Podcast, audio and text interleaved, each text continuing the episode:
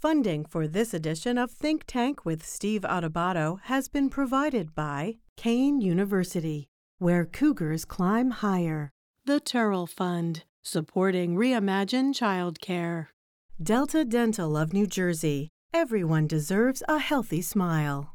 Valley Bank. NJM Insurance Group, serving New Jersey's drivers, homeowners, and business owners for more than 100 years. The Fidelco Group, New Jersey Sharing Network, Johnson & Johnson, and by Prudential Financial.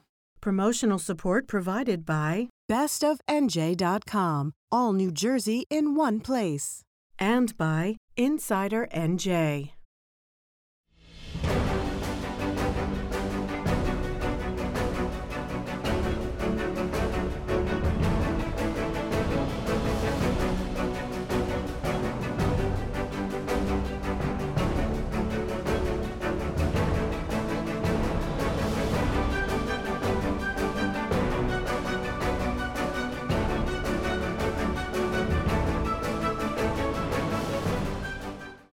Hi, everyone. I'm Steve Adubato. We are honored to once again be joined by our friend Carlos Lejnieks, who is president and CEO, Big Brothers, Big Sisters of Essex, Hudson, and Union Counties. Good to see you, Carlos.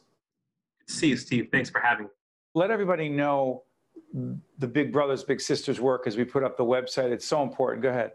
I appreciate that. Uh, I've been CEO of Big Brothers, Big Sisters for about 14 years. We pair up one to one mentors for young people in our community in Essex, Hudson, and Union counties and through a, a evidence-based mentoring program that's been around for over a century, we, based on common interests and commonalities, have caring adults in the lives of our kids.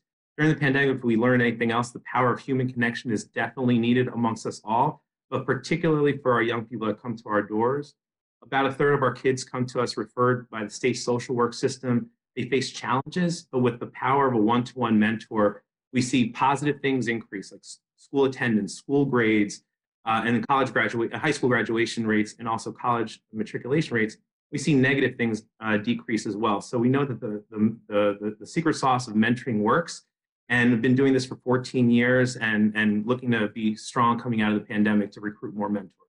Yeah, you mentioned the pandemic, Carlos. Let's get into that and we'll come back to the healthcare issues in just a moment. So the greatest impact of the pandemic as we're taping this program toward the back end of the summer 2022. The greatest impact that COVID has had on the work of your organization is? Twofold academic loss as well as a depression. We saw during the pandemic that our young people, when they were isolated, they faced uh, traumas, especially because of the families from whence they come, who were, who were essential workers. Uh, online learning was not what it was cracked up to be. And it's no. uh, a disparaging comment on the teachers. They were trying to do what they could However, everyone saw what was playing out, and our young people needed that additional support. Unfortunately, not all of them were able to get it. So we saw an academic loss that has yet to be fully quantified.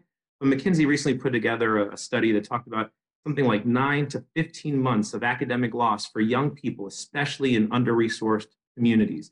And so, how do we come out of this catching them up and having them get the skills necessary and the desire to graduate from high school, go off to college so they become competitive in a world economy. And then, and then lastly, the social emotional development of our kids was was was really challenging during the pandemic, and and we still see the trauma of that ripple into today.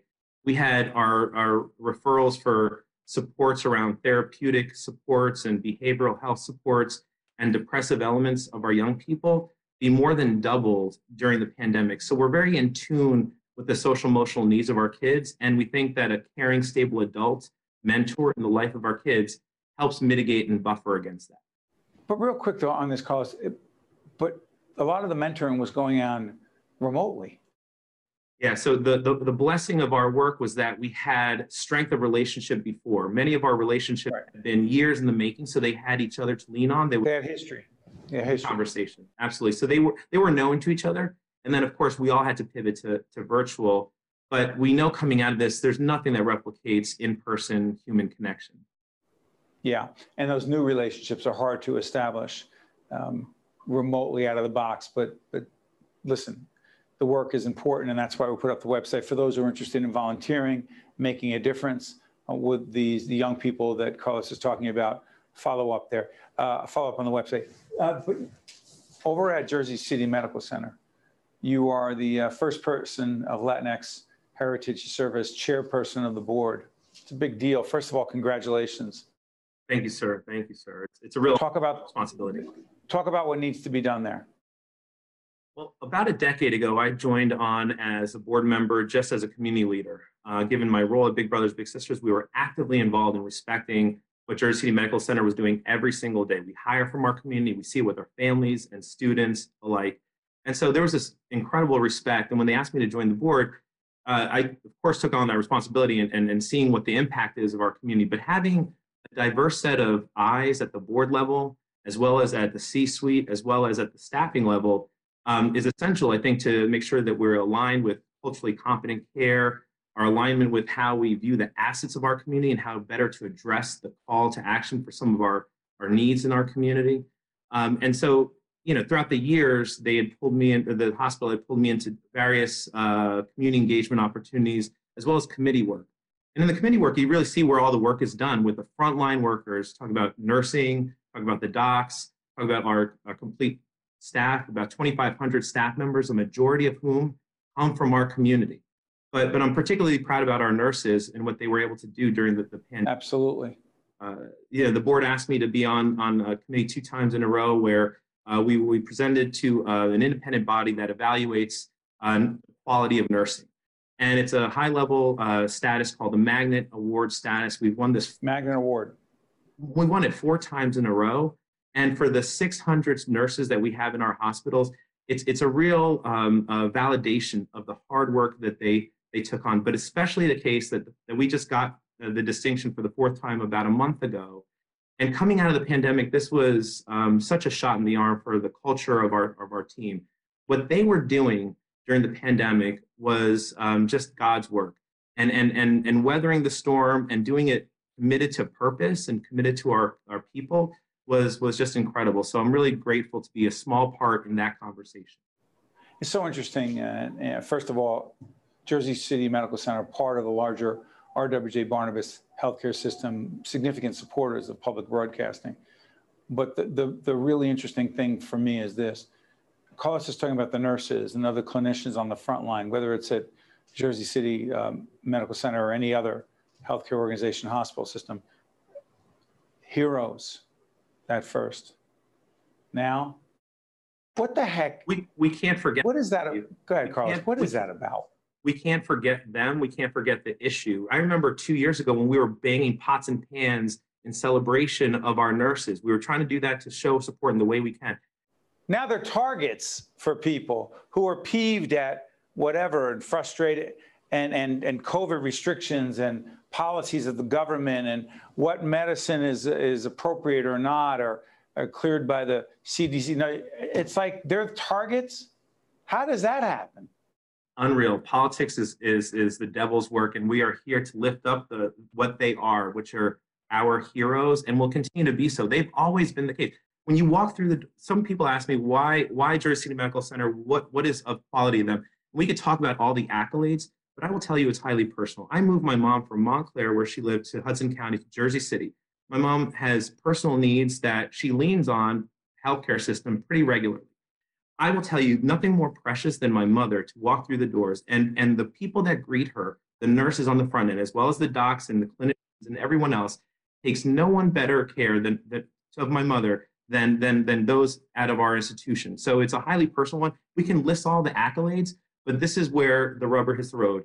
And for those who vilify those in the, the front line, you know, uh, I think there's a special place. There's a special place. Let's just yeah. leave it at that. That's right. And uh, Carlos's point, uh, not only at that particular institution, but to all the hospitals, hospital systems, and to all the frontline workers, you continue to be heroes, regardless of how some folks may um, want to take out their frustration. Carlos, thank you so much, my friend. Best to you and all the folks at the organization. Take care. Thank you so much, Steve. Thank you. You guys stay with us. We'll be right back. To watch more Think Tank with Steve Adubato, find us online and follow us on social media.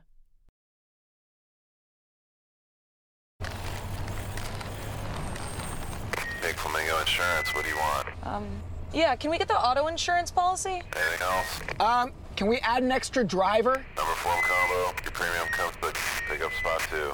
Okay. When it comes to insurance, you don't have to sacrifice service to save. Wait, this isn't even the right policy. Upgrade to NJM and get the five star customer service you deserve with discounts you'll love. Excuse me, Mr. Rollerbird? No jingles or mascots, just great insurance. NJM. Get a quote today. Folks, recently, uh, my colleague Jackie Tricarico and I, who is the executive producer of Think Tank and also of our series Remember Them, we were out there at the New Jersey Sharing Network 5K. It's over in New Providence, New Jersey. Jackie had a chance to sit down. Now, she wasn't sitting down, she was standing up and talking to a whole range of people who have powerful, compelling stories about organ and tissue donation, about the gift of life at the 5K at the Sharing Network. Here's Jackie. Joining me now is Catherine Goss and her sister Colleen Bull. Catherine actually received a liver transplant just back in February, February, Mm-hmm. and the liver, half of the liver, came from your sister. Yes. yep. Yep. I need to hear more about this story. So tell me about uh, what happened uh, and why you needed to receive a liver transplant. Sure. So um, I've had um, some autoimmune diseases pretty much my entire adult life. One of which is called primary sclerosing cholangitis, which I know is a mouthful. It goes by PSC, which is the, the abbreviation for it. And as part of that disease, um, you are at a greater likelihood for a lot of complications, including something called cholangiocarcinoma, which is bile duct cancer. And I had bile duct cancer. So I first got bile duct cancer in 2019, and I was able to have a, what they call a liver resection, where they removed part of my liver. But when I was diagnosed again this past fall, um, that wasn't an option for me. So I got the formal diagnosis in December and found out that my only chance really for survival was a living donor. So we started that process, and we were able to identify my sister. But how do how do when you know that you need a living donor because this is the first time we're talking to somebody who's had a living donor Yeah. transplant. How does that process start? How does the reach out start? Is the New Jersey Sharing Network involved right away? Uh, actually, we weren't involved with the New Jersey Sharing Network because it was a living donor situation. Um, the hospital network that, that I was with, my doctors suggested that I start with people I knew. So, um, and I started with what I call the big ask. So they said, you know, go to your friends and family and see if you can get somebody who you know. When it comes to living donor, they the preference is for somebody that does know you. Obviously, there are many cases where people do the altruistic gift and they give to somebody, a complete stranger.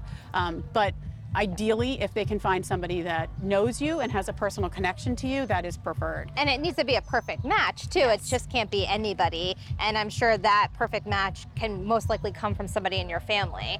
So, Colleen, tell me when you knew that she needed a transplant. What was your first thought? Well, I, my first thought, honestly, was that it was me. I, I, I knew, yeah, I knew all along it was going to be me. I would be the right person for it, and the the most appropriate person to do it. And I knew that my blood type was compatible. I knew that, um, I mean, obviously the relationships there. You know, we're sisters. It just, I, I never doubted that it would be me. And you never had a second thought? Was it a scary decision for you? Oh well, I mean, it's certainly scary. It's a big undertaking. It's a um, it's a major surgery, so you know there's going to be some recovery and there's some risk involved. But I was very confident in it the, the whole time. Um, I I really had no doubts at all. What does it mean to both of you to be here today to witness what this is really all about and how things unfold here at the 5K every year? Well, it's great. Yeah. It's great, right? It's great. It's I mean, back when this was all happening, it felt very, you know, obviously emotional and, and, and scary and, and not really sure what to expect over the next few months. And, and I think it's been surprising. Our, our recovery has been surprisingly good. Um, our support from our family and friends have been wonderful. Um, being part of this is, is even more amazing, right? Being able to walk this on this beautiful day, I think it's great. And for anybody like who is questioning like okay being a living donor is a whole nother thing right so Yeah. if anybody's questioning being a living donor or you know checking that mark off on their driver's license or doing it online to become Yeah. a, a donor in general what would be your message as being someone who I would say explore it. Certainly, you know, keep an open mind and do it. You know, if you have that personal connection, I think it's an easy decision to make. If you maybe don't, and you and you're it's somebody who's not a sister or a loved one, um, a friend or whatever, maybe it feels like a bigger decision to make. But you'll be surprised. I mean, it's mostly the, the unknown, right? The unknown is scary, but if you educate yourself beforehand and you're prepared and you trust the process, like I trust it very much that they would only do what was right for me and that they wouldn't even pursue it with me if I wasn't healthy enough to um, come out successful from it. So I felt really, I felt completely confident going into it. And one thing I'd like to just add to yeah. that is that the hospital really underscored that the living donor is the priority. And I think that's important for people to know. You know, they are not, they are put first, and as they should be, because they are doing something, you know, incredibly generous, and uh, so they should be. So her health is the as my living donor was prioritized, and that may help people get over some of that fear and trepidation of pursuing it. And for you with your sister, yeah. I'm sure there's probably no words that you can ever say to her to say thank you for doing this. How how has that been for you to try to show her or tell her how important this was for you? Incre- impossible. Let's just say it's impossible. But unnecessary because it, I mean, it was just going to happen regardless. So yeah, so it's all it's all good. There's no need for that. I've tried. I've tried. And I will sure always try. I will continue to try for the rest of my life. If I could say, you know, I also, as part of my surgery, received an artery from a deceased donor. So, you know, we're here supporting obviously living donors. We're celebrating my life, our success, but we're also really in support of the whole initiative and the message of the Sharing Network. We couldn't be more thankful. Well, thank yeah. you. And we're thankful that you're sharing your story and this helps educate people about organ donation, how important it is, tissue donation, and uh, you know, your story is incredible. So thank you for sharing. with Thank, thank you. you so much, thank Jackie. Thank you so much. Thank you. To watch more Think Tank with Steve Adubato, find us online and follow us on social media.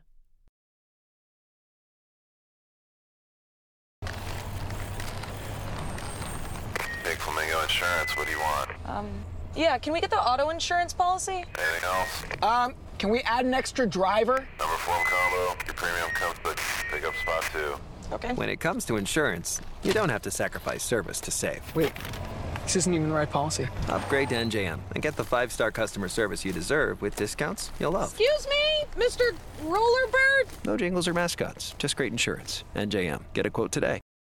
Hi, I'm Dr. Shereef Elnahal. Did you know that there are nearly 4,000 New Jerseyans waiting for a life-saving transplant? And 67% of those people are people of color. Just one organ and tissue donor can save eight lives and enhance the lives of over 75 people. Let's come together to raise awareness in our diverse communities. Donation needs diversity. You have the power to make a difference. For more information or to become an organ and tissue donor, visit www.njsharingnetwork.org. We are honored to once again be joined by United States Congresswoman Bonnie Watson Coleman. Uh, Congresswoman, thank you so much for joining us. Thank you for having me. It's good to see you.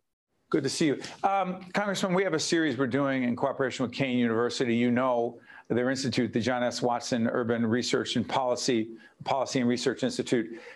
Urban Matters, it's called. You'll see the graphic up there. The most pressing urban issue or issues that we should be focused on, not just in New Jersey, but the nation include? Disparities.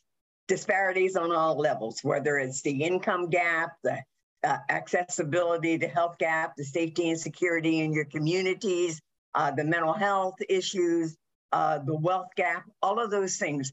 That's what's uh, driving, I believe, uh, the, the, work that I want to do. And that certainly drives the John S. Watson Institute. And so I'm so delighted that that institute is located in, under this amazing president up at Kean University because he gets it he gets about the interconnectability of all those sort of social uh, dynamics and economic dynamics and a healthy economy in general. And so that's what I think. Yeah, you're talking about uh, Dr. Lamont Repollet, the former head of the Department of Education in the state, now the president of Kean University. Um, we'll be talking to him about these issues as well. But uh, Congressman, let me, let me let me be more precise and specific with you in terms of some urban matters. Let's talk about environmental justice. What does it mean, first of all, and what is the role of the United States Congress in terms of dealing with addressing this uh, environmental injustice? So let me just say that I'm so I'm so glad that Joe Biden is the president right now because he kind of kind of gets the whole environmental um, existential threat to all of us whether or not we're in the rich communities or the poor communities. But in the poor, lower income communities, it's extremely important that we recognize what's happening with climate change. The heat index has been so high. Uh, the, the the health um, reaction to that health to that to those heat indexes that uh, made people really sick. We've had unnecessary deaths because of them. So we need to look at what does it mean to create a safer and healthier environment, free of so much pollution, uh, free of uh, all of the sort of heat that comes from the lack of trees and things of that nature, um, the water issue, just being able to have a cooling center in the summer and a heating uh, capacity in the winter, looking at what is happening among the poorest of us and trying to remediate and eliminate those barriers. Because if we, from a policy perspective, look look low so that we can go broad and and and go high, then we will end up making things better for everybody. You and I both know if you deal with the least among us, you're doing the right work. Doing the right work and speaking the right work. We're, if you listen to us on the audio side, we're speaking with the United States Representative Bonnie Watson Coleman. Um, uh, by the real quick, Congresswoman, could you tell us exactly what committees you're serving on right now so people can have perspective? We'll put up your website as well so people can find out more. I'm on Homeland Security and I'm on the Appropriations uh, Committee, and I'm the only New Jerseyan in both the Senate and the House of Representatives on the Appropriations Committee and I'm on the subcommittees, um, uh, labor, health, and, uh, and, and other agencies, and uh, transportation, housing, and urban development, and the interior. That's on the appropriations committee. You think that's enough?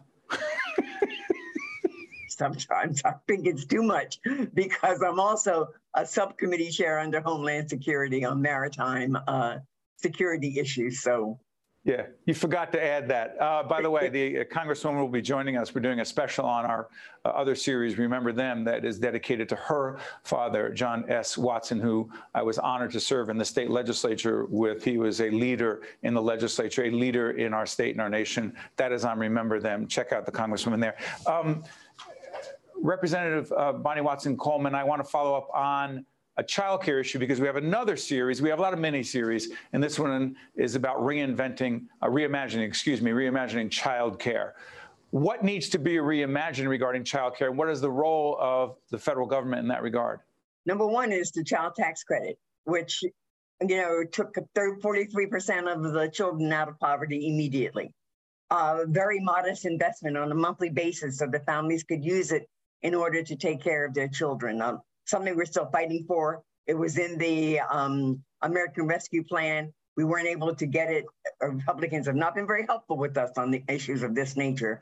Um, secondly, it is making sure that there's early um, a child care, that the child care is both substantive and safe and, and secure and affordable. So supplementing that um, uh, from a resource perspective wherever we wherever we can, and then making sure that mothers have access to good jobs uh, so that they can, and fathers as well, they can take care of their families and making sure that the education system is safe and secure and delivers a kind of education that takes care of our children and prepares them to be our future. Because, you know, as vibrant as we might be right now, Steve, it ain't going to be that way forever.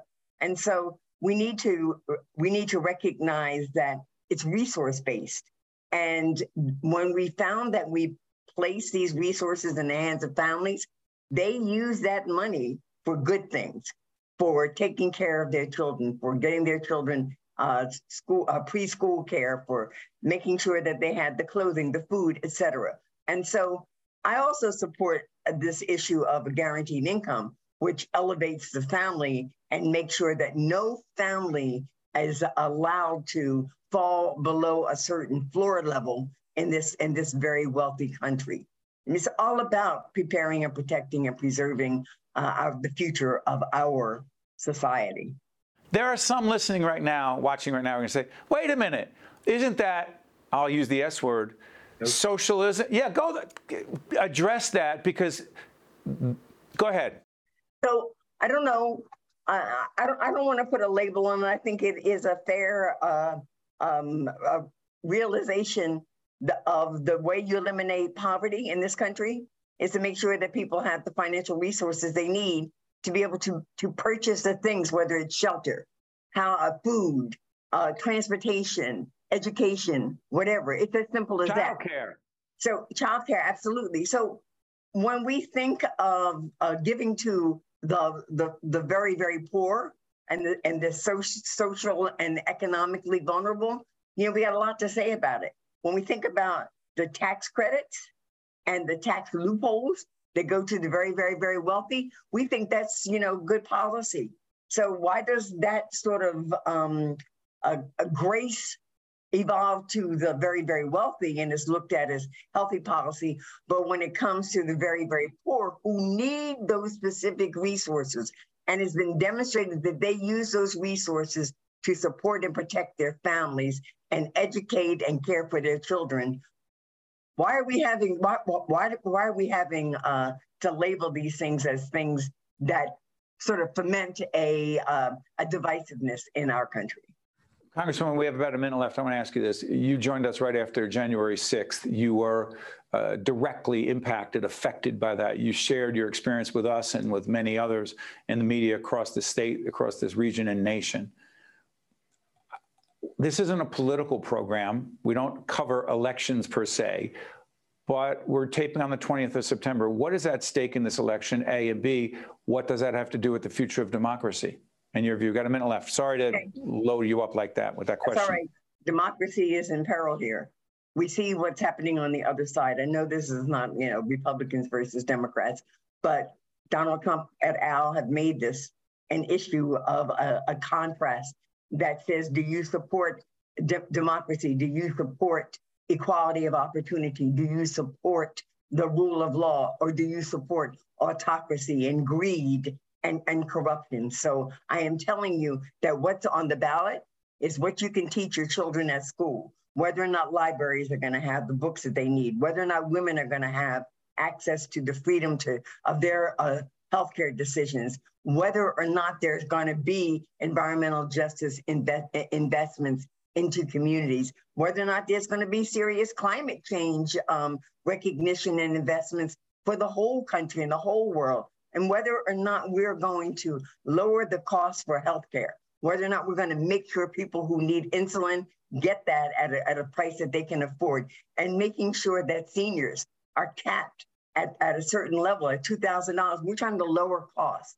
We're trying to lower costs, expand, expand opportunities, expand protections, and make sure that everybody has a stake in this great nation. And that is on the ballot.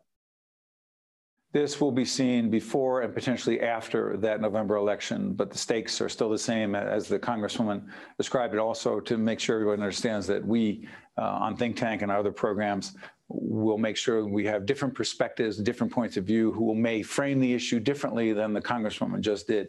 Uh, Congresswoman Bonnie Watson Coleman, I cannot thank you enough for joining us. We appreciate it. All the best to you and, and your family.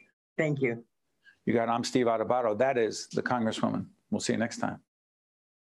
Think Tank with Steve Adubato has been a production of the Caucus Educational Corporation. Funding has been provided by Kean University, the Turrell Fund, supporting Reimagine Childcare, Delta Dental of New Jersey, Valley Bank, NJM Insurance Group, the Fidelco Group, New Jersey Sharing Network, Johnson & Johnson, and by Prudential Financial. Promotional support provided by bestofnj.com and by Insider NJ.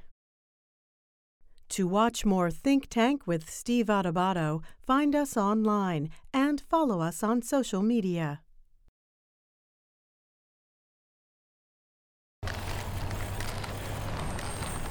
Big Flamingo Insurance, what do you want? Um, yeah, can we get the auto insurance policy? Anything else? Um, can we add an extra driver? Number form combo. Your premium comes with pickup spot too. Okay. When it comes to insurance, you don't have to sacrifice service to save. Wait, this isn't even the right policy. Upgrade to NJM and get the five-star customer service you deserve with discounts you'll love. Excuse me, Mr. Rollerbird? No jingles or mascots, just great insurance. NJM. Get a quote today. Hi, I'm Dr. Shereef Elnahal. Did you know that there are nearly 4,000 New Jerseyans waiting for a life saving transplant? And 67% of those people are people of color? Just one organ and tissue donor can save eight lives and enhance the lives of over 75 people. Let's come together to raise awareness in our diverse communities. Donation needs diversity. You have the power to make a difference. For more information or to become an organ and tissue donor, visit www.njsharingnetwork.org.